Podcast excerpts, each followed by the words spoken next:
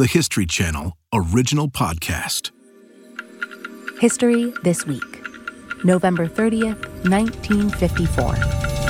I'm Sally Helm.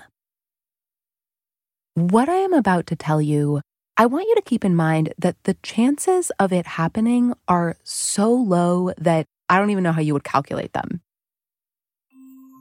At about 12:45 in the afternoon, a space rock comes plummeting through the roof of a house in Sylacauga, Alabama.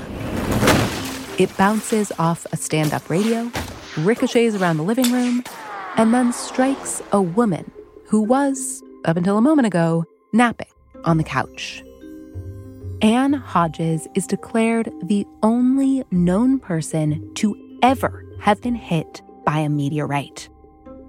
It's happened to a few other people since then, and there may have been others before too.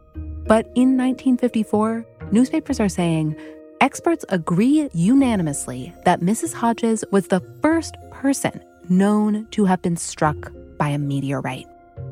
The only recorded person ever to be so lucky or so unlucky. We're going to tell you today about her life what happened to it after her cosmic encounter. But first, let's spend just a moment on the life of the meteorite. Let me put my meteorite hat on. okay. Here to give voice to our meteorite is Dr. Julia Cartwright, a geologist and planetary scientist, and a meteor expert. Let us live in this meteor's mind okay. for a moment. It doesn't have a mind, I know, but let's live in its its world because it truly was born at some point in time that we were not present for. So, what, I mean, tell me, like, if you're this meteorite, how does your life begin? Like, where are you born? So, I guess my life begins with heat. The solar system itself is just beginning. It's all heat and dust, and some of the swirling particles start to condense, sort of the way a dust bunny comes together in the corner of your house. This is happening 4.568 billion years ago, so very long time ago. So I'm very old. Yeah, you're very old. Very, very old. this cosmic dust bunny gets bigger and bigger and bigger. You kind of get runaway growth. And I I can't really say how big I was. It's not something I remember. And then at a certain point, a crash of some kind probably maybe an asteroid. It hits this bigger space rock, and our meteoroid is knocked loose to float around on its own. And then, as this space rock might describe it, I was on a trajectory around the solar system. I probably was out there for a few million years, floating around, doing things, minding my own business. and then in 1954, as our calendars go, I was on a collision course with the Earth. Earth's atmosphere is much denser than the vacuum of space. When the meteoroid hits, there's an uproar. High speeds, fire, melting molten rock. I would say that that might be like a teenage phase because so much stuff happens in a very short period of time, but really, I'm a very, very old thing at this point. This ancient space rock breaks through our atmosphere and finds itself on a flight path over Earth. It passes oceans, continents, a mountain range or two. It's falling quickly, getting closer and closer to land. It starts to see forests, then individual trees. And then finally, it crashes through a roof in Sylacauga, Alabama, and hits a sleeping Mrs. Ann Hodges. And then there was all sorts of a fuss after that. This is making me feel that it's an odd life to be a meteorite because you don't really have any say over where you go, it sounds no. like. You're just getting pulled around. Yeah, I think that's also quite, that has a really interesting segue as well because Mrs. Hodges did not choose to be impacted by a meteorite at all. Any more than the meteorite chose to be there. No, I don't exactly. This had a massive effect on her life, and she had no choice in this matter. It happened to her, and it is unique. And I just, I don't know, like, what is, what is the effect? What does happen to you when you are subject to something totally beyond your control? Today, Ann Hodges meets a meteorite. What happened to this space rock after it plummeted to Earth and found itself thrust into very human affairs? And what happened to the human beings whose lives were upended by this rarest of rare events?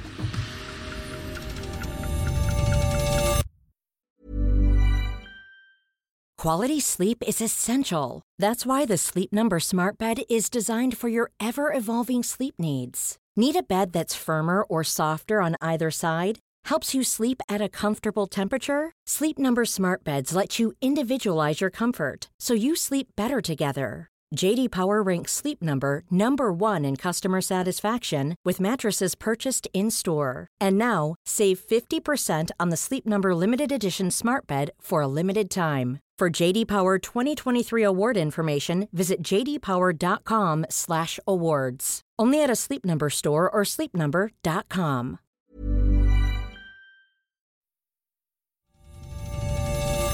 Sylacauga, Alabama is a small town about an hour's drive from Birmingham, surrounded by pine trees, which get turned into newsprint at a nearby plant. There's also a textile mill, mostly makes denim. And living in a little one story wooden house just outside Sylacauga proper are Ann and Eugene Hodges. Right across the street is a movie theater. You can't make this part up. There was a drive in movie theater, and it had a marquee next to it, and it said Comet Drive In Movie Theater. Billy Field grew up in Sylacauga. He's now a professor at the University of Alabama and a Hollywood writer. He's written a screenplay about this story. And it had a red comet that shot toward the sky. That was like the logo of the movie theater? Yeah, yeah, yeah. But it was but it lit up at night. You're right. If you put it in a novel or something, people would say that's too on the nose. You can't have the meteor going over the Comet Drive In. You can think of Billy Field as the director of our story. He reminded me a few times while we were talking that the South is a storytelling culture, which I gotta say, that's hard to forget when you're talking to Billy Field. You want to hear a story? Well, let me tell you a story. There's a good story about that. I want to tell you one other story. I want to tell you a story about He's yeah. another whole story. uh, believe me, another whole story. While Field was writing his screenplay about the Hodges, he tracked down many of the people involved and interviewed them or their living relatives. Ann Hodges had already died by the time he started looking into it, but her husband, Eugene, was still around. What was it like to meet him? What's his energy like? Eugene was a, a tall guy, about six foot four. He was a tree trimmer for the telephone company. He kept the limbs off the telephone lines, and uh, he was the boss of the room. He had a temper. According to Eugene in those days, if a woman worked outside the home, it meant the husband didn't make enough money, and he didn't want that. Most times she taking care of the bills. That's Eugene talking to the Alabama Museum of Natural History in 2004 about the way he and Ann handled the bills. I said, I'll make sure money's in the bank to cover them. You make sure they get there. Ann Elizabeth Hodges is a Southern girl through and through. Born and raised in Alabama on a farm, living in Florida when she met Eugene, married him in Mississippi. People described her to Billy as shy, maybe a little melancholy. I'm certainly not a doctor, but I think she was probably a little depressed. And um, I don't know this, but I like to say that she lay down on the couch one day and prayed that God would send her something that would make her life more exciting. The 1950 census had Ann working as a counter girl in a drugstore, but at least on this particular Tuesday, November 30th, 1954, she's at home in the afternoon, lying on her couch, napping. She's sick with a cold buried under two heavy quilts. Her mother had moved in with the couple, and she's home too, sewing in the adjoining room. And at a quarter to one, a meteoroid that has been knocking around space for billions of years crashes through the roof of this one story house in Sylacauga, Alabama. It first ricocheted off of her stand up radio. That's Dr. Julia Cartwright again. The radio itself has got a really lovely dent in the top of it, uh, which is really impressive. And then it ricocheted off of the radio and it made its way across the room to Mrs. Hodges as she was lying down having a nap on the sofa. And it hit her. Yeah, in the abdomen or like thigh ish area. And the bruising is wow, it's really quite substantial. It looks like the same sort of injury you might see if you were in a in a car accident. Like it's a really severe, clearly a lot of like internal bleeding going on there. Dr. Cartwright has actually examined the rock itself in her work as a geologist at the University of Alabama. She told me it weighs almost nine pounds, about as much as a gallon of milk. And it has fallen from space. By the time it reaches the Hodges home, it's traveling at hundreds of miles per hour. It's a beast of a rock. It's pretty. I can. I've got it here. I can get it out. Can you? yes.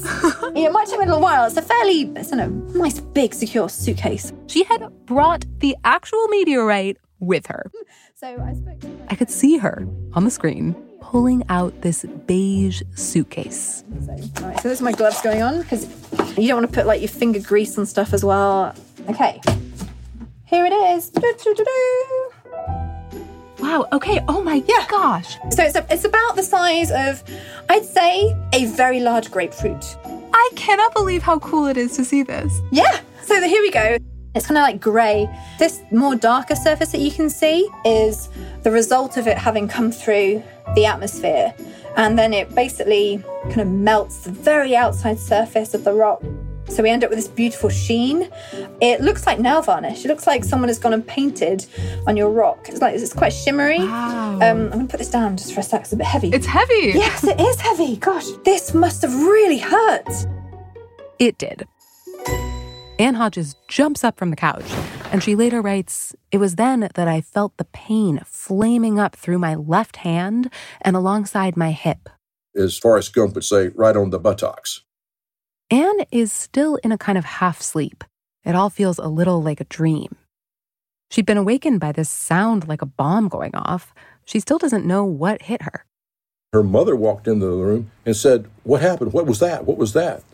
And Ann said, I think the chimney is falling down. The two of them look around the room, maybe scanning for chimney pieces. That's when they notice the eight and a half pound black rock. And they looked up and saw this hole through the roof. And then they both moved to the center of the room and hugged each other, embraced each other, like, oh my golly, what is going on? Ann's mom runs to the phone and calls up the fire department. Something came through the roof and hit my daughter.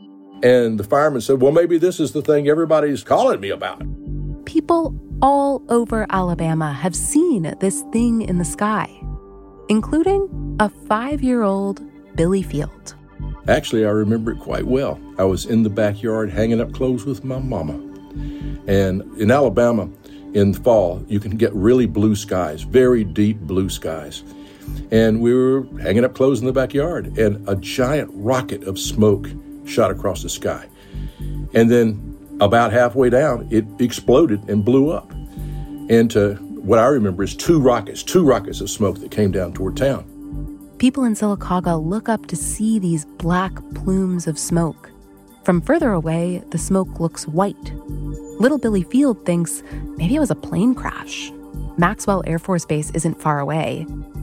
Other people think that too.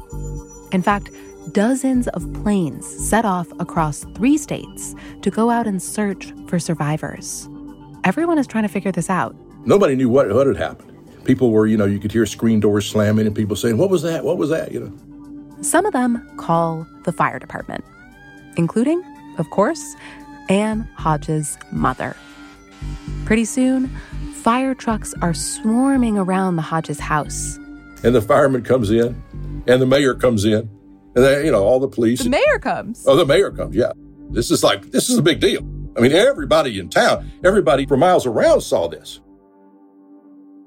There happens to be a geologist in town working on a new dam.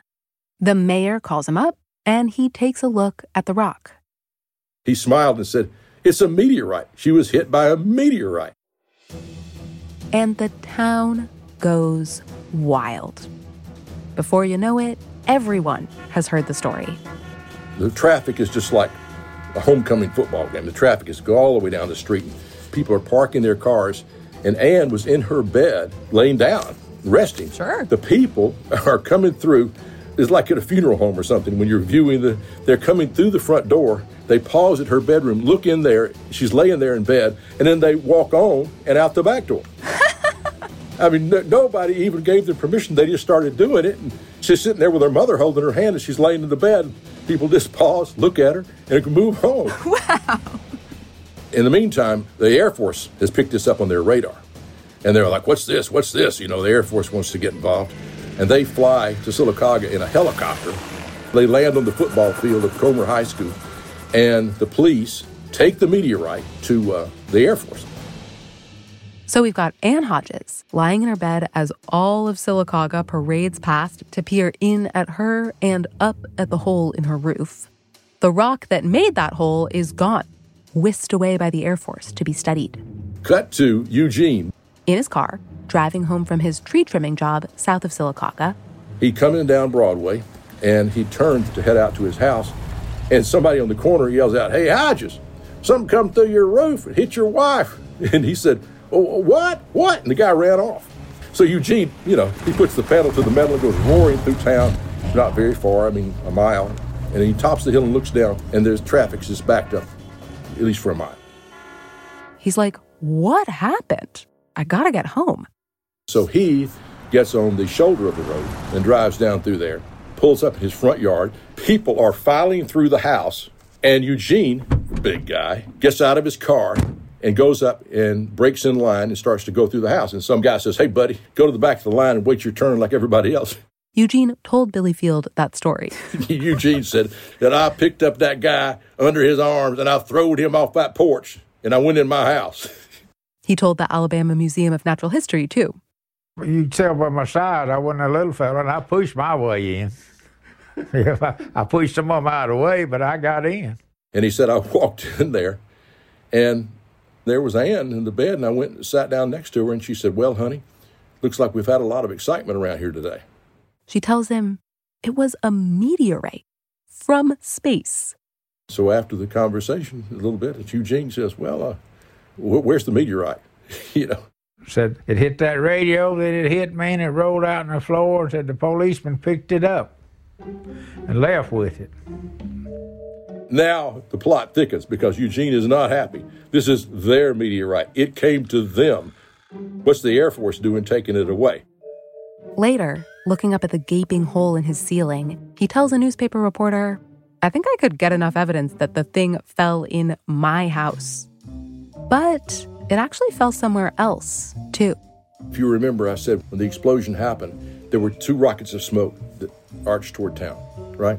Yeah, yeah, right when you saw it. Okay, so Mr. J.K. McKinney is a woodcutter. He cuts firewood for people. That's how he makes a living. Julius McKinney is a black man living in Sylacauga. He's driving home from a job. And there are a couple of slightly different versions of the timing of what he did next. But here is the basic story. He's got a wagon and two mules named Penny and Pearl. And he's out on a dirt road somewhere uh, heading home. And they go around a little bend in the road and then they stop, just dead still. And he whips them again. Come on, let's go, let's go. And their ears go back, which means they're scared.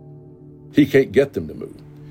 And he looks up ahead and he sees something black in the middle of the road. He thinks maybe it's a snake. So he picks up a stick, moves towards it cautiously, and pushes it off the side of the road. And it doesn't move like a snake. It seems to be just a rock, a black rock. He gets back on the wagon and Penny and Pearl go home. That, that was the thing they were scared of. The next day, Mr. McKinney is reading the paper, and a story catches his eye. It says, It was a meteorite. The explosion over Sylacauga was a meteorite. It came down and it hit Mrs. Ann Elizabeth Hodges, crashed through a roof and hit her. Mr. McKinney is thinking, huh, so that's what that smoke in the sky was all about. He keeps on reading, and the paper describes the meteorite a black rock. Mr. McKinney wonders, and he doesn't just stay there wondering. Instead, he goes back to that dirt road. And he finds it. And he puts it in the back of the wagon and he brings it home. And he sneaks it in the house and he puts it under the bed. Doesn't tell anybody. He doesn't even tell his wife. Because how had he gone in the next day with it said, Look, ladies and gentlemen, look what I found. It's 1954. Jim Crow South. That African American man didn't have any rights. They would have said, Well, you found it in the road. It, you know, doesn't belong to you. Let's leave Mr. McKinney there for now, with a mysterious black rock stashed under his bed. Meanwhile, over at the Hodges, it's been chaos. Reporters everywhere. Ann later said, It was too much for me. All the people, the noise, the excitement, and the pain. My hand and hip were worse now, so they took me to the hospital in a state of shock. They took her to the hospital. And Life magazine sends a photographer, and the, the photographer says, Hey, Doc, where did it hit her? And without asking her permission or anything, he just pulls back the blankets, and there's this giant bruise. Oh, and she's looking up like shocked, like, What? And he takes the picture, and that becomes the Life magazine the next week. Wow, that's such a good encapsulation of what's going on for her that people are just looking at her and she doesn't even want that. Yeah, I mean, she's shocked, like, you can see it. The photograph is. Uh, shows places that people wouldn't want. When a reporter asks Ann how she feels about being the first person to be hit by a meteorite, she responds matter of factly I feel bruised. Eugene doesn't mind all the attention because people are starting to say this meteorite could be worth something. Any meteorite has value, but this one, this historic one, it could really make them some money. And so Eugene has a goal in mind get that meteorite back. To help him out, he calls up a local lawyer. Huell Love, who is a major character in the story. Huell Love is well known in Sylacauga.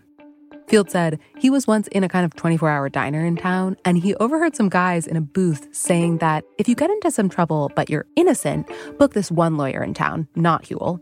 But now, if you've done it, you needed to get Huell Love. well, I knew Huell. He was smart, conniving. He was going to win for his client no matter what. He was young then and incredibly handsome and trouble. People would have said he looked like Leonardo DiCaprio.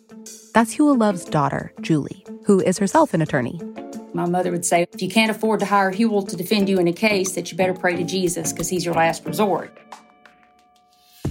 People used to actually come out during lunch and sit and watch him try cases because he was just very dynamic. I mean, like an old Southern preacher, which, you know, good trial lawyers and good preachers, they walk hand in hand. They're storytellers. And there was one occasion that a juror actually shouted amen from the jury box. So I wasn't surprised that they contacted him immediately when their meteorite got taken from them. By the very next day after the meteorite hits, Eugene Hodges has booked Huell Love. And Love starts working his magic. He gets in touch with people he knows in DC, and within a few days, the Air Force has said, fine, come and get it from the time I was a child. We always knew that daddy went to Washington to get the rock back, and that, you know, there are all these pictures where my sister Patty was playing with it. Huell knew the value of publicity, and so there's a picture, some big magazine, of Huell getting off the airplane with the meteorite. Like he'd gone to Washington, he'd overcome the big powers of big government, and he got them their meteorite back because it belonged to them.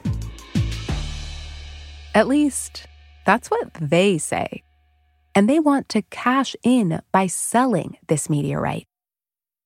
Soon enough, someone reaches out to buy it. The Smithsonian Institution, big prestigious museum in DC. One of their curators writes to Ann Hodges The U.S. National Museum has the largest collection of meteorites in this country.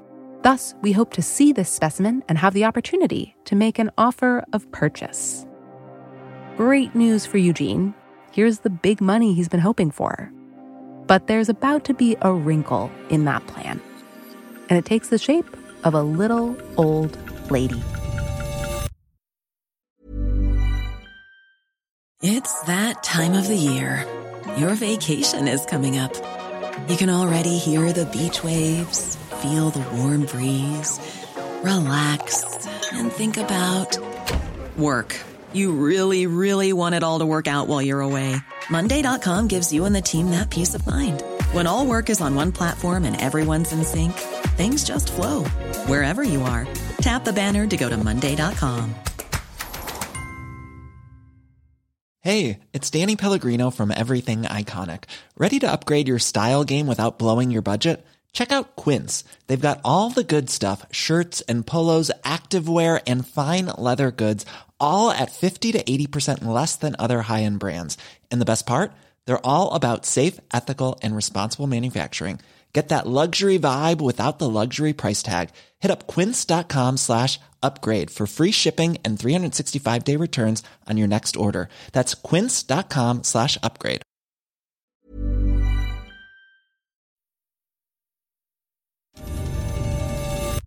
By mid December 1954, the Hodges seem set. Ann's out of the hospital, cleared with x rays that say she's just badly bruised. Eugene's got the meteorite back, and their lawyer, Huell Love, is corresponding with the Smithsonian about a purchase. Now they have their meteorite. They're all excited about it. They're ready to sell it to the Smithsonian.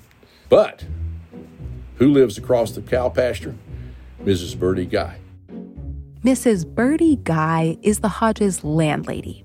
They don't own the little house across the street from the Comet Drive In. They're renters in the house. So Birdie Guy comes along with her attorney. They, they file suit saying the meteorite doesn't belong to you, it belongs to the owner of the house. Birdie Guy's lawyer finds some case in Oregon where the court ruled that a meteorite belonged to the company that owned the land where it was found, not to the person who found it. What the court ruled was that anything that falls from the heavens belongs to the owner of the property where that thing comes to rest. Okay. Wow, it's amazing that there's a precedent about that. That's perfect for Birdie Guy. Yeah, it is, isn't it? In all fairness, but people like to make out Birdie as a as a bad guy, but she just wanted the, her roof fixed. You know, she just wanted she didn't wasn't trying to take advantage of them. She believed, well, the law is it belongs to the owner of the property where it comes to rest, and it came to rest on my property. But Ann Hodges says it came to rest on my body. One newspaper wrote Mrs. Hodges had no precedent to cite, except maybe the custom that gives a baseball to the fan who catches it or gets hit by it. I do have a letter from the Smithsonian and a reply that my dad had sent them that said, unfortunately, at the moment it's tied up in litigation. We're not expecting it to free up until the first part of next year. The Smithsonian isn't the only one. According to Huell Love, the Hodges are getting offers of up to $20,000. Miss Hodges got letters from people that were not only giving her advice, but just like fan mail. Like someone would reach out to you today on Facebook. Like one lady said, Dear Mrs. Hodges, I sincerely hope your bruise is well. May I say that you have pretty features and beautiful hands? Because there's a picture of her in Time magazine. I mean, she got poems. One church asked her to donate the meteorite so they could use it for sermons. One fellow wanted to make a replica of it to make a ring for his wife. Field says Ann Hodges really can't stay out of the limelight, even if she wants to. There's a famous song called Stars Fell on Alabama. Stars fell on Alabama. People started singing Stars Fell on Sylacauga. It was her 15 minutes of fame. She even gets an offer to appear on the national game show, I've Got a Secret. And I'm sure Ann didn't want to because she's shy. But I'm sure that Eugene probably said, well, this will be good for us. So Ann flies out to New York, walks on stage, and whispers her secret to the host I was hit by a meteorite. The celebrities would get to ask questions and have to guess who you were.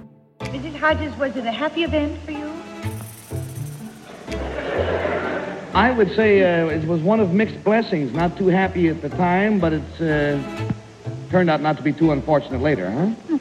Was there an object involved? Mm-hmm. Yes. Eventually, You're not the lady that the meteor fell on, are you? and on national television, the Hodges get some good PR for their case. I understand there's also litigation involved. Uh, who claims they now own the meteorite? Well, the landlady says it's hers. Because it came through her roof. Yes, It landed on your hip, didn't it? that's right. Well, I tell you what, I probably shouldn't take any sides in this. I ain't no lawyer, but I claim if you're lying in bed and a meteorite comes along and hits you, but if it happened to me, I'd say it was my meteorite, is the way I It seems like this TV audience, at least, is on their side. But Birdie Guy isn't letting up. And neither are the tourists pouring in to stare at the Hodges house and at Ann herself. They couldn't get people to stop lining up like they were going to Mecca to come through and see where it happened. By June, seven months after this vanishingly rare cosmic visitation, Ann Hodges is telling reporters, I wish it had never happened. But she is not in control here. And the story just keeps unfolding. And kind of a weird little, I guess you'd say, a twist. While these white folks are fighting over who owns this thing, Mr. McKinney has the other piece under his bed. The audience has to understand that in 1954, an African American man, he wouldn't have had a chance if he'd come out and said, Well, I've got the other piece. But Field says McKinney has a friend, a white man, who he thinks he can trust. He tells the man about his encounter with the meteorite and that he had the other piece of it. We know from records at the Smithsonian Institution that Mr. McKinney sells his space rock to a man named Stuart Perry. Perry is a newspaper publisher by day who has a passion for collecting meteorites and donating them for research. And that is how Mr. McKinney's rock ends up at the museum in May of 1955. So, how much money do Mr. and Mrs. McKinney earn from their private sale of the rock found in the road? Field says he doesn't know the exact amount, but it was enough to buy a new house and a car. A few months later, Huell Love settles the Hodges case out of court. The Hodges agree to pay Birdie Guy $500 of whatever they make off the sale of the meteorite. They're expecting the bulk of a big payout to go to them. But by this point, here comes a little yellow telegram from the Smithsonian saying, We're no longer interested in buying your meteorite. They were like, We just need one. We're out of the market. As time went on, people lost interest in it. Not just the Smithsonian. Also, those other fans who had sent Ann letters and poems, who had lined up to see the Hodges home like it was some kind of sacred spot. I have a telegram from one fellow who had made an offer and sent a telegram to my dad that said he's withdrawing the offer. There's just too much publicity. so the Hodges wound up for a period of time using it as a doorstop. A doorstop. This heat scarred rock which started forming alongside the solar system itself and traveled around the universe for billions of years, it became a doorstop in a little house in Sylacauga, Alabama. The kind of thing people would walk past every day and barely even see. Eventually, Ann Hodges donates the rock to the Alabama Museum of Natural History. In exchange, they get just enough money to repay their debts $500 for Birdie Guy, and another $250 for Huell Love to reimburse his airfare from that meteorite recon trip to DC. And this whole meteorite media firestorm takes a toll on the Hodges. She was depressed, and Ann had a lot of anxiety, and the doctors put her on pills, which ended up screwing up a lot of people's lives in those days. And then later on, she was divorced from Eugene, and Eugene said it had something to do with the, the meteorite. She never did completely recover. Eugene again, talking to the Alabama Museum of Natural History. You know, she had that nervous breakdown and all of that, and she, she never was the same person after that. She just went all to pieces. Billy Field says, just like with so many parts of Ann Hodges' story, the rumor about her breakdown went around Sylacauga he remembers hearing when he was a teenager that she lived in an apartment above a local drugstore. So we'd pass that at high school driving around at night. We'd pass that. I'd look up there and think, yeah, she's up there. What, what you know, what's she like? What's she thinking? You know, how did that meteorite make her crazy? Ann Hodges would die a few years later of kidney failure at age 52. And we don't know what she was thinking in the years after her brush with the cosmos whether she blamed all her troubles on the meteorite or came to love her new doorstop or what.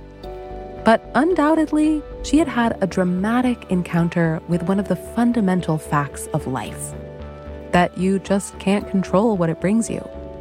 You never know what might come crashing through the roof.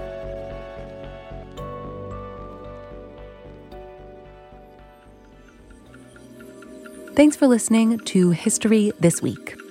For more moments throughout history that are also worth watching, check your local TV listings to find out what's on the History Channel today.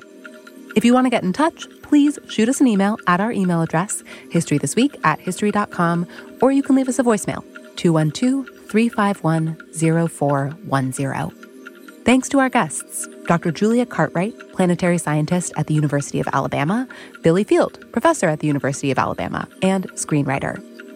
And Julie Love Templeton, attorney in Tuscaloosa, Alabama. Dr. Cartwright is involved in a number of art science collaborations to engage and educate the public about meteorites and planetary science. You can find out more on her website. Keep an eye out for Billy Field's latest project, thestoryacorn.com, which launches in January 2023. The website will feature history from the civil rights movement told by those who lived it. The website teaches students to gather stories from their own communities and share them with the world. Thanks also to Mary Beth Pronzinski and to the Alabama Museum of Natural History, whose interview with Eugene Hodges you heard throughout the episode. If you're passing through Tuscaloosa, drop in to see the Hodges meteorite for yourself. I can attest, it is pretty mind blowing. I knew that this might happen, but I'm surprised by how amazing it is to see it. It really, really is amazing. This episode was produced by Julia Press. It was story edited by Jim O'Grady and sound designed by Dan Rosato. History This Week is also produced by Morgan Givens, Corinne Wallace, and me, Sally Helm. Our associate producer is Emma Fredericks. Our senior producer is Ben Dickstein. Our supervising producer is McKamey Lynn, and our executive producer is Jesse Katz. Don't forget to subscribe, rate, and review History This Week wherever you get your podcasts. And we'll see you next week.